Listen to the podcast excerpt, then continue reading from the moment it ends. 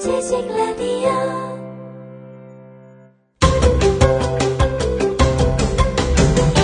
김용민의 역사 브리핑.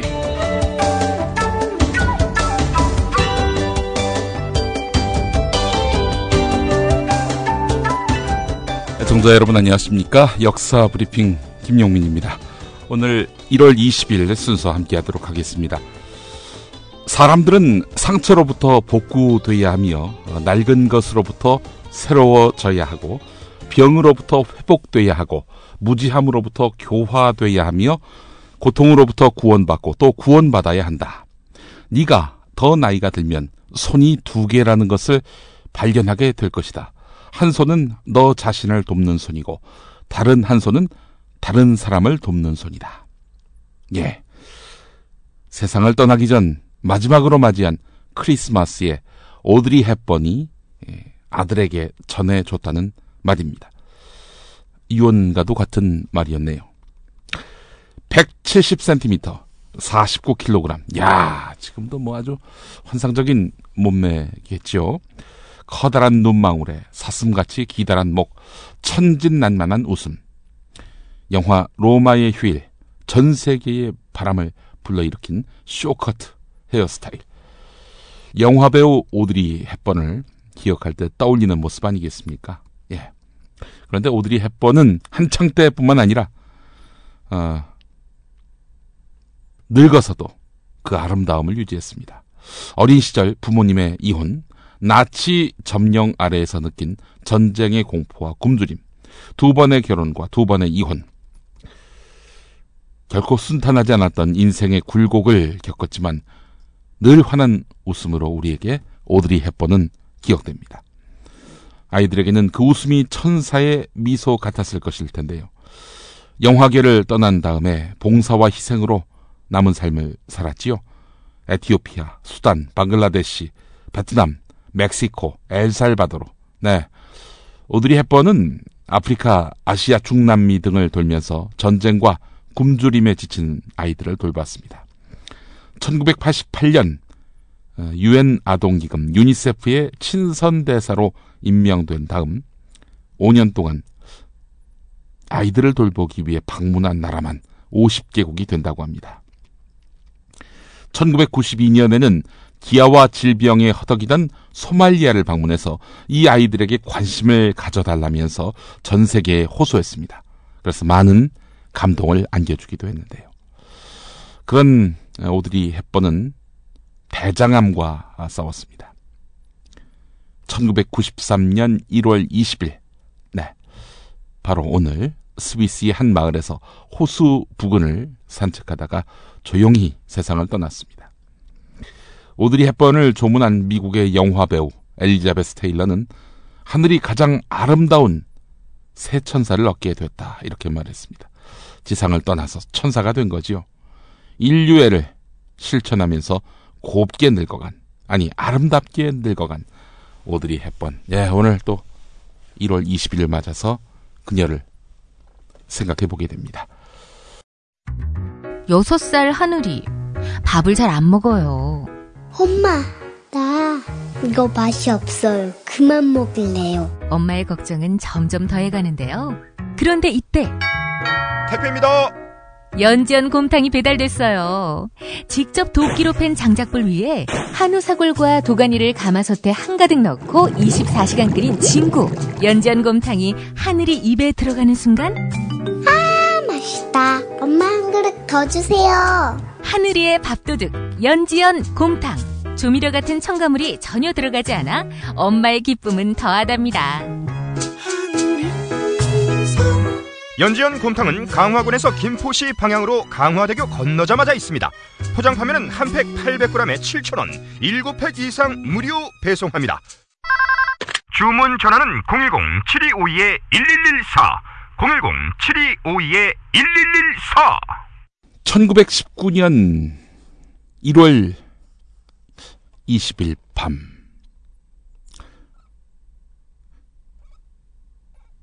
덕수궁 함령전 어, 저녁 수라를 마친 고종은 상궁들과 아, 대화를 나눈 다음 잠자리에 들었습니다. 결혼을 앞둔 어, 대한제국의 마지막 황태자 영친왕이 생각이 났습니다. 침략국 일본의 볼모로 잡혀가서 그곳에서 일본 왕실 출신의 여인과 결혼을 하게 되는 아들의 얼굴을 떠올리면서 상념에 젖었습니다. 자정이 넘은 1월 21일 새벽 창덕궁에 있는 순종에게 급한 전갈이 왔습니다. 고종 황제가 어, 잠자리에 드신 지 1시간도 지나지 않아서 뇌일혈 증세가 나타났고 지금은 매우 위독하다는 내용이었습니다. 순종은 서둘러서 덕수궁을 찾아서 함령전으로 들었습니다. 잠시 후 함령전에서는 흐느끼는 소리가 들려왔습니다. 1919년 1월 21일 새벽 고종 황제가 승하한 것입니다. 하루 전까지 건강한 모습이던 고종의 갑작스러운 죽음이었기에 독살설이 나돌았는데요. 일본 총독부의 사주를 받은 전의, 그러니까 왕실의 의료를 담당하던 관리가 홍차에다가 독약을 넣어서 고종에게 올렸다. 뭐 이런 소문이 있었습니다. 확인된 것은 아니고요. 그러나 하여간 조선 백성들은 독살설을 믿었습니다. 그래서 막 분노를 일으켰습니다. 1895년 명성 황후가 일본의 낭인들에 의해서 무참히 시해당하고 1907년 헤이그 만국 평화회의에 특사를 파견했다는 이유로 고종이 일제에 의해서 강제로 폐위된 데다 독살설까지 흘러나왔으니 뭐 백성들의 분노는 너무나 당연했겠지요. 이 분노는 사실 3.1운동에 영향을 주기도 했습니다. 1919년 1월 22일이라고 말씀드렸잖아요. 3.1운동이 언제 있었습니까? 바로 1919년 3월 1일에 있었던 것입니다. 그해 3월 4일 고종은 경기도 남양주시 홍릉에 안장됩니다. 서울 청량리에 있던 명성황후의 시신도 이곳으로 옮겨와서 하나의 봉분 속에 합장을 했는데요. 어, 근데 홍릉에 가면은 홍살문에서 침전, 그러니까 고종의 신위를 봉안한 곳 사이에 성물, 돌조각들이 서 있는데 조선 왕릉 가운데서 매우 이색적인 모습으로 보입니다. 이거는 뭐 어, 황제로서의 위용을 보여주기 위해서인데요. 어, 고종은 1897년 조선의 국호를 대한제국으로 바꾸고 자신을 황제라고 칭했습니다. 워낙 어, 조선의 그런 에, 국위가 나라의 위상이 쪼그라들다 보니까 제국이라고 하면 황제의 나라라고 하면은 왠지 좀 기풍이 있고 위험이 있을 것 같아서 어, 대한제국으로 바꿨는데 뭐 위험이 생깁니까? 일본, 러시아 두 나라의 그 패권의 그 장이 돼버리지 않았습니까? 뭐 하여간 그래도 고종의 무덤만은 황제의 무덤, 황릉으로서의 위용을 예, 갖춰야 했습니다. 대한제국을 통해서 조선의 재건을 꿈꾸었던 고종. 죽음과 함께 그 꿈은 사라졌지만 흔적만은 홍릉 곳곳에 남아있는 셈입니다. 고종, 음, 장례 이야기 좀 더 해보겠습니다. 월요신문 김영 기자의 특별 기획 그날 비운의 왕 고종 독설 의혹 속의 국장 거행 이런 제목의 글로써 고종의 그날을 회고해 보겠습니다. 1919년 3월 3일 고종 황제 국장이 거행됩니다. 아니 돌아가신 날이 1월 21일인데 장례를 3월 3일에 치렀다고 의아해하실 거 없습니다. 3개월 동안 어, 상을 치렀던 것입니다. 자, 그런데 1919년 3월 3일로부터 이틀 전 3월 1일, 바로 그날 3일 만세 운동이 예, 이어지기도 했지요.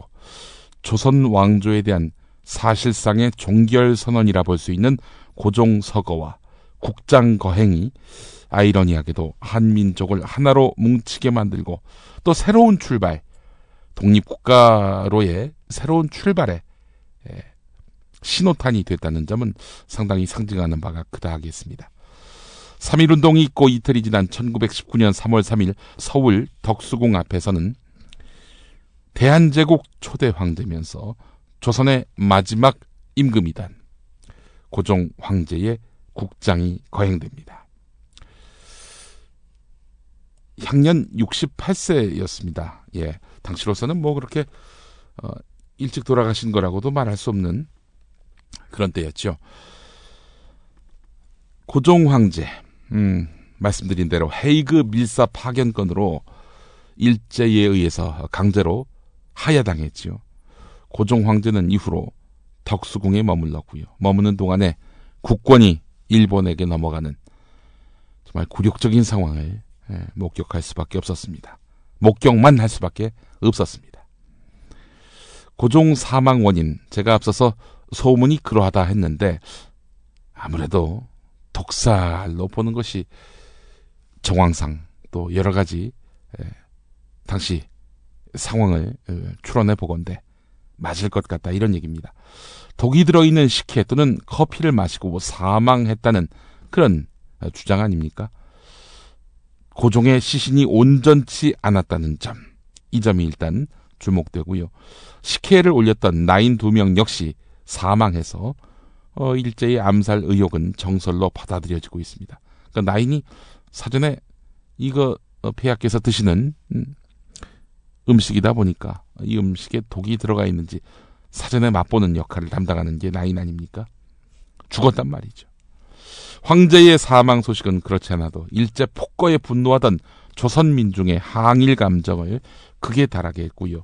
전 국민이 참여한 3일 만세 운동의 기폭제 중 하나로 작용했습니다. 자, 그러나 일제는 고종의 마지막 가는 길마저 그를 모독했습니다. 조선 임금에 대한 장례를 우리 전통이 아닌 일본 황족식 장례로 어, 치르게 한 것입니다. 앞서서 고종 황제는 후사가 없던 철종의 뒤를 이어서 12살 어린 나이에 즉위를 했는데요. 세도 정치로 점철된 시대다 보니까 아, 이 왕족, 임금 이 권위가 그야말로 바닥에 떨어졌던 그런 때였습니다. 그러다 보니까 뭐 당시에 구구는 수할 수밖에 없었던 터였지요. 아, 그런가 하면은 아버지가 섭정하지 않았습니까? 흥선대원군 말입니다. 흥선대원군은 왕실 권위를 회복하기 위해서 경복궁을 중건합니다. 궁궐을 의리의리하게 지으면은 아마 그 백성들이 우러러 볼 것이다 이렇게 판단했던 것 같습니다. 그것뿐만이 아니죠. 대규모 어, 쇄곡 정책 이런 것들을 실시함으로써 어떤 민족적 자긍심 이런 것들을 키우려고 했습니다. 왕실과 본인의 정치적 영향력 역시 크게 강화시켰습니다. 자, 그런가 하면은 흥선 대원군의 이런 부상, 이런 부상으로 인해서 결국에는 그 폭정, 학정 아니었습니까? 아, 이것이 또 불가피해진 측면도 있었고요. 이것이 바로 고종에게 있어서 두고두고 정치적 부담이 됐단 말이죠. 12살 즉위할 때는 몰랐지요. 자, 그런데 커갈수록 또 어, 세상을 알아갈수록 이건 아니다 싶었던 부분들이 적지 않았던 것입니다. 아버지로부터 그래서 권력을 어렵게 되찾은 고종이었지만은 이후의 인생은 더욱 치열하고 비참했습니다. 일제와 구미 열강의 국권 침탈이 본격화되기 시작하면서 왕좌와 국토를 온전히 지키는데 무리가 찾아온 것입니다. 사실 이제 아버지로부터 권력을 회수하고 나서 고종이 취한 조치는 개항 아닙니까? 아버지가 이렇게 쇄국 정책을 밀어붙이다가 우리가 결국 고립됐다라고 판단해서 개항을 했는데 준비 안 한 개항이다 보니까 외세가 군사력으로 또 각종 문물로서 들어오기 시작했고 이걸 조선 사회를 압제하는 수단으로 활용했다는 것이죠. 우리는 대비도 안 된 상태에서 어마어마한 아, 외세가 들어오다 보니까 감당을 못했던 것입니다. 그야말로 내리막길을 달리던 조선이었는데 이 개항 이후로 비탈길로 어, 접어들었다. 뭐 이런 어, 평가가 가능하겠습니다. 뭐 전 그래서 개항을 하지 말았어야 했다 이런 얘기는 아닙니다. 하긴 했어야 했지만 우리 내부적으로 뭔가 문물을 어, 이렇게 사전에 들여와서 시범적으로 경험해보고 이래야 하는데 말이죠. 위정 척사 세력들이 여기에 또 항거했던 거 아닙니까? 어디 어 이런 거룩한 나라에 저 잡쓰레기 같은 양이들이 들어와서 어? 나라의 혼과 길을 흔들려 하느냐 이러면서 뭐 결사반대했습니다. 사실 위정 척사파가 어, 조선 시대의 그 보수 세력으로 꼽히지요. 하지만 이 위정 척사 세력의 보수성이 오늘날 대한민국 땅에서의 보수 정치 세력하고는 연결되지 않습니다. 이 나라의 보수를 참칭하는 세력들 보면은 대체로 기회주의, 외세에 의존하고 사대주의가 있었고 그러지 않습니까? 세상이 사대주의를 표방하는 보수는 세상에 없는데 말이죠. 여하간 진짜 보수는 위정척사로서 끝났다는 겁니다. 우리나라의 보수의 근간이 누굽니까? 개신교인이면서 기회주의자면서 결국 음, 독재를 획책했던 이승만 아니에요. 예. 보수의 첫 단추가 잘못 끼어졌다 이렇게 볼 수 있을 겁니다. 여하간 고종 시대 때 정말 이 조선의 역사, 이 한민족의 역사는 격동을 맞았다는 이야기죠. 어쨌든 음, 고종은 이제 뭐 어, 개방이 대세다 보니까 다양한 정책을 통해서 어, 뒤처진 조선을 선진화시키기 위해서 애를 썼습니다. 쇄국 정책 대신에 어, 적극적인 개혁 개방 정책에 나서게 된 것인데요. 조선에서 음, 대한제국으로 계층을 한 것도 바로 어, 그 노력 가운데 일환이었습니다. 신사유람단과 수신단 파견 등은 근대 국가로 근대 국가로 어, 가기 위한 변신의 노력이었다 하겠습니다. 자 그럼에도 어, 고종의 노력 한계가 있을 수밖에 없었습니다. 일제의 침투가 본격화되고 조선 관리 일부가 이에 부화 내동하면서 좌절되고 말았습니다. 황국에서 발생한 명성 황후 시해 사건, 황제의 나라로 이름을 바꿨는데 말이죠. 국호를 바꿨는데 황제의 부인 황후가 시해당한 겁니다. 일제에 의해서.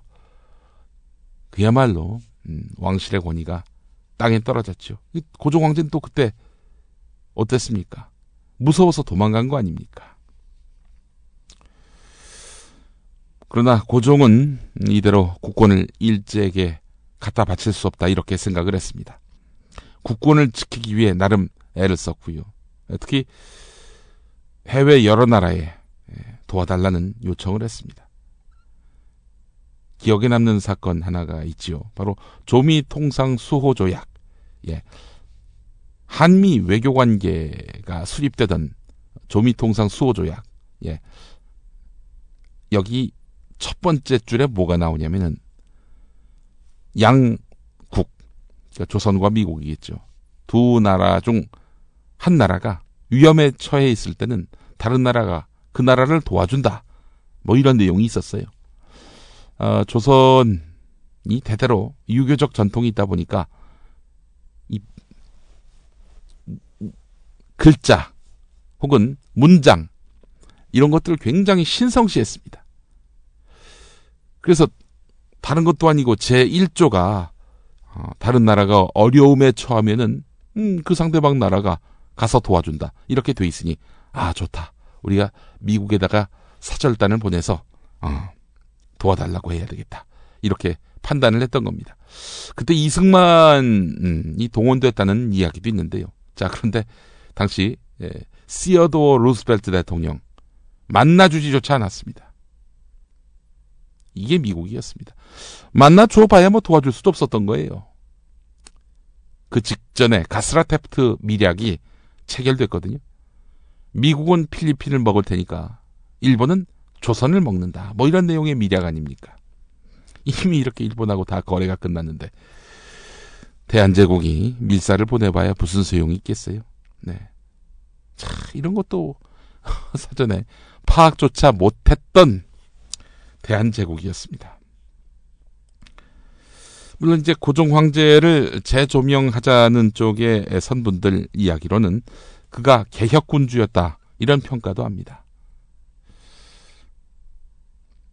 일제와의 합병에 반대했고 존재 자체가 대한제국 자주독립의 심장이었던 상징이었던 그였기 때문에 그에 대해서 폄훼를 하는 것은 어찌 보면은 일제의 강점을 정당화하는 그런 의도가 숨어 있다. 라면서 고종에 대한 지나친 부정적 평가는 자제해야 한다. 이런 목소리도 있습니다. 그러나 그렇게만 볼 문제는 아니죠. 아니 국권을 그의 시대에 이런 거 아닙니까? 어, 이에 대한 냉철한 비평과 성찰이 있어야 되겠죠. 어쨌든 일제로서는 고종이 위험한 인물이었습니다. 국권을 탈취해도 말이죠. 예, 밀사도 보내고 일제에게 적대적이고 결국 뭐 고종이 자기 발로 그만둔 건 아니고 거의 압박에 의해서 쫓겨나다시피 한 거 아닙니까? 고종 황제를 만나본 외국인들의 평가와 관련해서 역사가들은 대체적으로 어, 해박한 지식과 과감한 정치 감각을 갖춘 군주였다. 음, 이런 평가가 발견됐다고 이야기합니다. 아, 그러나 고종 뭐 내내 명성황후와 민씨 일가에 끌려다니면서 자기 정치를 펼치지 못했죠. 아버지한테도 끌려다녔고 말이죠. 아버지한테 끌려다닌 거는 뭐 아버지가 어 자기 어렸을 때 섭정을 한 거. 뭐 그렇기 때문에 상황이 그렇다고 치더라도 민씨 일가에게 끌려 다녔다는 점은 참 민망한 일입니다. 세계 정세를 제대로 내다보지 못해서 패국의 군주가 됐다는 점. 패주라고 하지요. 이건 역시 부인할 수가 없는 고종의 그늘입니다.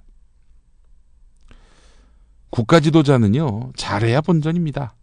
그렇기 때문에 매우 엄격한 검증과 또한 치밀한 평가, 비평, 어, 그리고 지적의 대상이 되어야 합니다. 그러니까 지금 어, 군주가 자기를 비판하고 자기에 대해서 반대하고 나아가서 적대까지 하는 것조차도 아 이게 나보고 잘 되라고 하는 얘기구나 이렇게 인식한다면요 정말 그 군주는 훌륭한 군주지요. 근데 뭐 그냥 남들이 잘 보지도 않은 부분에서 자기 욕했다고 밥줄을 끊고 말이죠 가두고 억압하고 이런 군주가 있는 시대에는 결국 그 군주에게 모든 어, 판단을 맡겨야 되는 거 아닙니까? 국민들은 찍소리도 못하면은 군주가 다 알아서 잘해주겠지. 예전에 누군가 그런 말을 했죠. 우리 MB가 다 알아서 해주실 거야. 우엠다라고 우엠다닷컴 아직도 있나 모르겠어요. 그 어떤 아주머니가 MB 그 선거 운동을 나섰는데 MB가 다 해줄 거라면서 눈물 흘리는 그 짤방이 있습니다. 그 캡처를 따가지고 어, 그거를 이제 홈페이지에 게시를 했어요. 그래서 이 아주머니를 기억하자 이런 의미에서 우엠다닷컴을 이제 도메인까지 사가지고 홈페이지를 만들었던데요. 예. 지도자 한 사람한테 어, 모든 것을 다 맡기고 그 사람이 영웅이고 또 총명하기를 바라는 거 얼마나 참 유치하고 말도 안 되는 얘기입니까? 현대 사회에서는 특히 말이죠. 자, 그래서 참 이 나라가 위험합니다. 구한말 시대를 연상하게 한다고 지적하는 분들도 적지 않습니다. 예. 혼군이란 말이 있지 않습니까? 어, 폭군이 있고 혼군.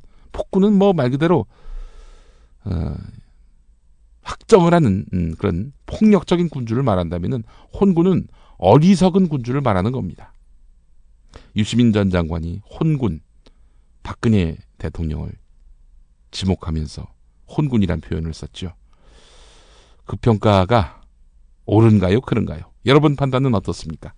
한국야구위원회가 프로야구 선수협의회에 가입한 75명 선수 전원에 대해 자유계약 선수로 풀겠다고 발표했습니다. 8개 구단 합의하에 자유계약 선수란 사실상의 방출, 즉 유니폼을 벗긴다는 의미입니다.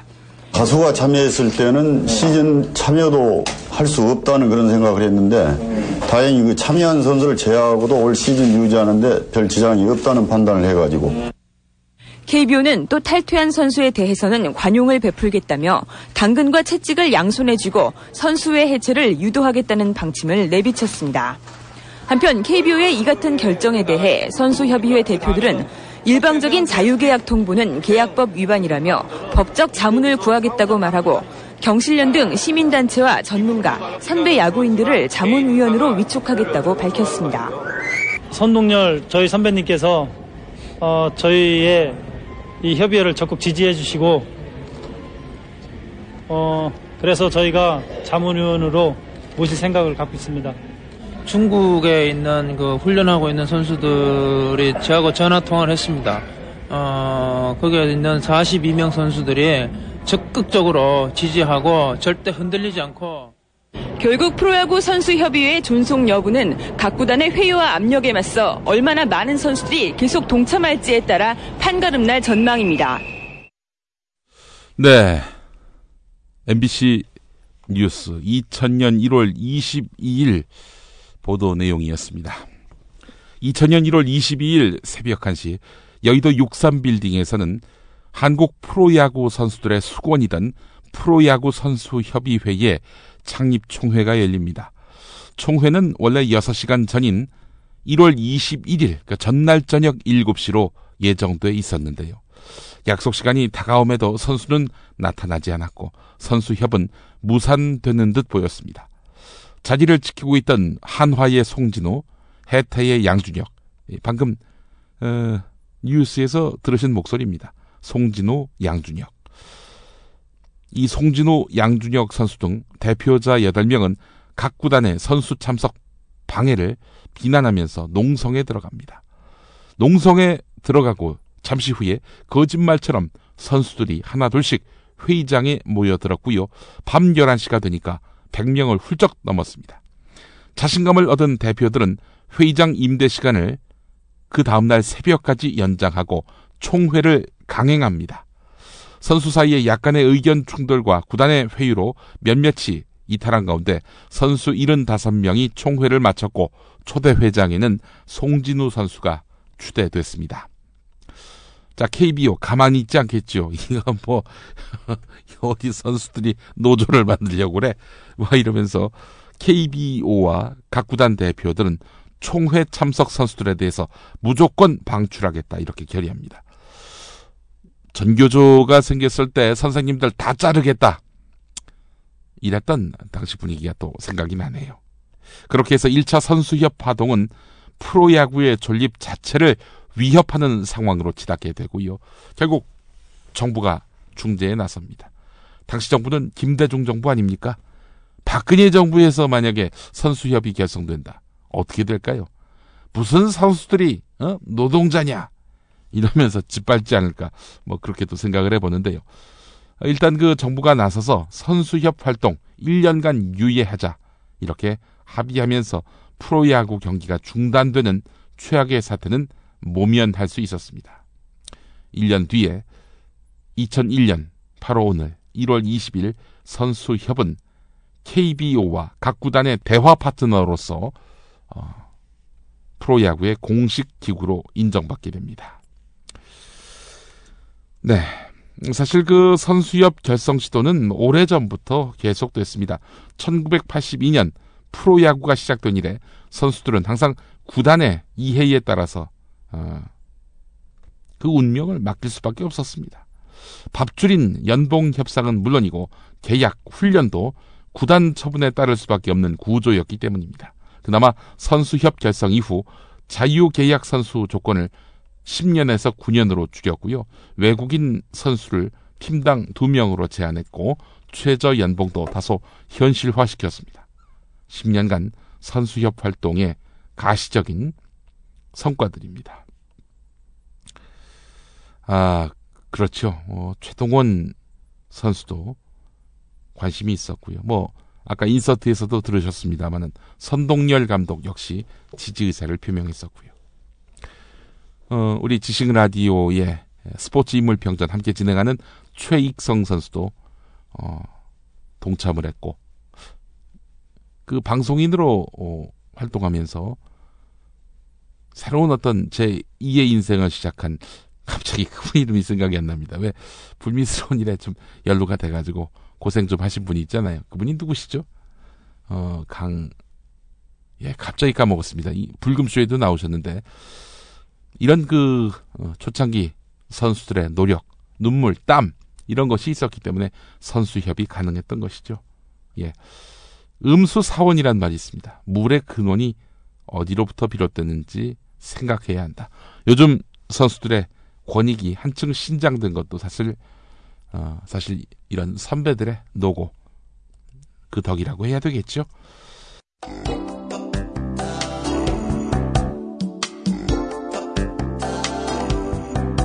오늘은 우리에게 무엇인가?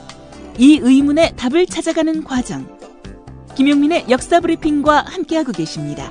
여기는 지식 라디오입니다.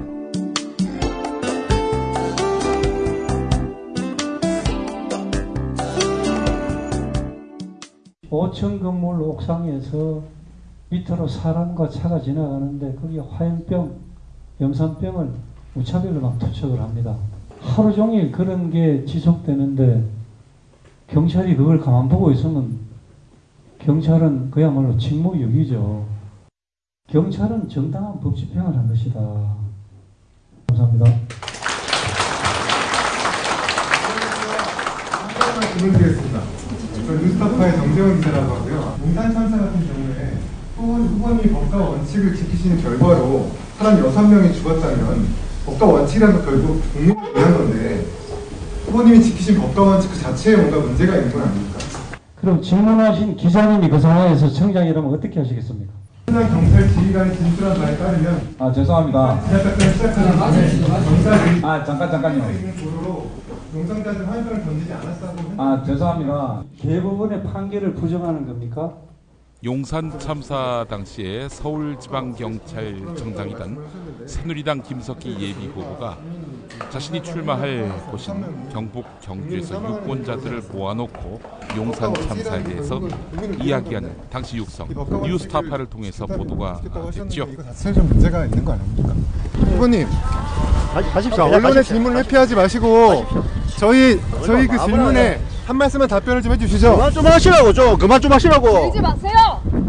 야, 밀지 마세요. 내가 밀었어요? 당신 아니면 당신 후보님 한 말씀 해주시죠. 너 코멘트 너 코멘트 출발 출발 출발 출발 네, 경찰 지휘관이 이미 재판에서 경찰이 진압하기 전까지는 농성자들이 화염병을 던지지 않았다 이렇게 증언을 했는데 김석기 예비 후보는 마치 그 사람과 차가 지나가는데 화염병과 염산병을 마구 던졌다고 했어요. 이거는 심각한 허위 주장인 것 같은데 허위 주장을 해놓고 그래서 진압을 했다. 이 법과 원칙대로 했다. 이런 논리를 구사하고 있네요. 네. 뉴스타파 최승호 앵커의 멘트까지 들으셨습니다. 2009년 1월 20일 용산 참사가 일어났습니다. 기억하시죠? 경찰이 재개발로 집과 가게를 잃게 된 영세 세입자 농성을 진압하다가 불이 났지요. 철거민 5명과 경찰 특공대원 1명이 숨지고 23명이 중경상을 입은 사건입니다. 불이 꺼진 뒤 드러난 것은 시신뿐 아니라 대한민국 법치의 비루한 현실이었습니다. 국민이 죽어나갔는데 그럼에도 불구하고 정당한 법치였다. 하, 이런 말을 할 수가 있습니까? 서울시 도시환경정비사업지구인 용산 4구역 세입자들은 재개발 조합이 제시한 휴업 보상금 3개월분과 주거 이전비 4개월분에 수긍할 수 없었습니다. 그 땅에는 40층 규모 초대형 평형의 주상복합 아파트 등이 들어설 예정이었습니다. 부동산 소유주와 시공사는 당연히 더 부자가 됐을 테고요.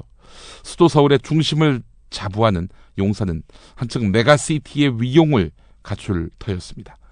다만 한 푼 권리금도 못 받고 쫓겨나게 된 영세 세입자만 죄 없이 더 가난해져야 한다는 거였지요. 그 보상금을 받고 나간 사람들의 사정은 저마다 다르겠지만 그나마 형편이 나아서 다른 자리를 알아볼 만 했을 수도 있을 것이고 나란 일이니 어쩌겠냐 뭐 이러면서 운명으로 여기고 나갔던 사람도 있었을 테고요. 버텨봐야 버텨봐야 뭐 달라질 게 없을 것이다 이렇게 경험칙으로 이렇게 짐작했을 수도 있습니다. 하지만 남은 100여 명의 사정은 거의 같았습니다. 그들은 더 이상 물러설 데가 없었습니다. 그래서 전국 철거민 연합회 회원과 함께 한강로 2가 남일당 건물 옥상에 올랐습니다. 몸으로라도 철거를 늦춰서 자신들의 사정을 좀 더 세상에 알려보기 위해서였는데요. 경찰 특공대와 용역 업체 직원들의 진압이 시작된 것은 바로 다음날 새벽이었습니다. 화재 원인, 참사 원인에 대해서는 이견이 있습니다. 그러나 전쟁터도 아닌 서울 도심에서 다섯 명이 숨졌다. 이건 명백한 사실 아닙니까? 경찰은 농성자들이 인화성 물질을 준비했다는 사실을 알면서 현장에 화학 소방차조차 대기시키지 않았습니다. 경찰청은 참사 원인을 불법 과격 시위로 돌리기 위해서 조직적인 여론 조작을 시도했고요.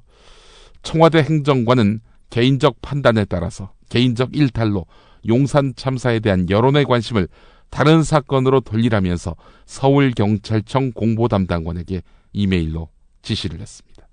공권력이 진 법적 책임은 도외시한 것이죠.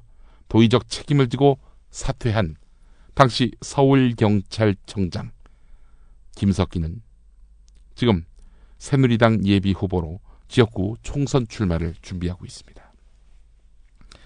용산 참사는 1971년 광주 대단지 사건 이래 끊임없이 반복돼 온 철거민들의 잔혹사의 연장이었습니다.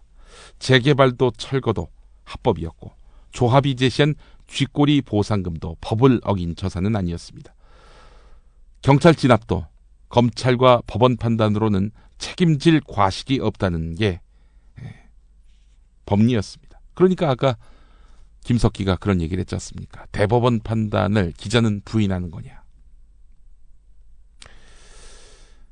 글쎄요, 사람이 죽어나간 이런 상황에서 법리의 정당성을 따지는 거. 이게 건강한 사회에서 있을 수 있는 일입니까? 역사 브리핑. 네, 오늘 1월 20일은 좀 건너뛰고 싶었는데, 그날이었군요. 돌아가신 분들. 뭐, 장례 다 치렀지만은, 그 가족들이 느끼는 상흔은 여전하지요. 아, 참, 너무나 슬픈, 음, 용산 참사. 굉장히 추웠습니다, 그날따라. 아침에. 제가 기억이 나는데요. 8시 50분경인가요? 그때, 아, 대대적인 보도가 나왔었고요.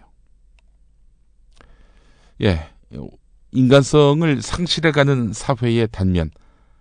바로 그것이 용산 참사를 통해서 드러났던, 음, 우리의, 뭐, 민낯 그대로였습니다. 아, 저는 내일 낮 12시에 다시 인사드리도록 하겠습니다. 고맙습니다.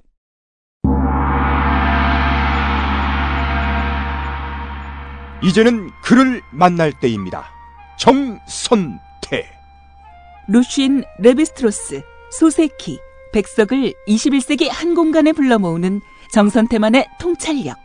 직접 느껴보실 수 있습니다. 가르강티아 팡타그리엘 라블레 소설 그걸 읽으면서 혁명은 즐겁게 하는 것이다. 유머와 혁명 너무 진중하고 진지해요. 그러지 말자. 이게 원한으로 싸우면 우리가 원한에 휩싸이게 된다. 네. 휘말리게 된다. 이게 문학평론가인 정선태 국민대 국문학과 교수와 좋은 고전을 함께 읽는 매주 목요일 낮 2시 정선태의 목요 고전 강좌 지식 라디오에서 단독 생중계합니다. 이 삶과 결합되지 않는 인문학적 상상력이라는 것은 내가 보기에는 이제는 거의 박제화된 것 같아요. 또는 박제화하려는 시도이거나. 정선태의 무교 고전 강좌. 현장에서 직접 동참하기 원하는 분은 서울 지하철 1호선과 7호선, 가산 디지털 단지역 8번 출구와 연결된 우림 라이온스밸리 A동 810호. 지식라디오 공개 홀로 방송 10분 전까지 선착순 착석하실 수 있습니다.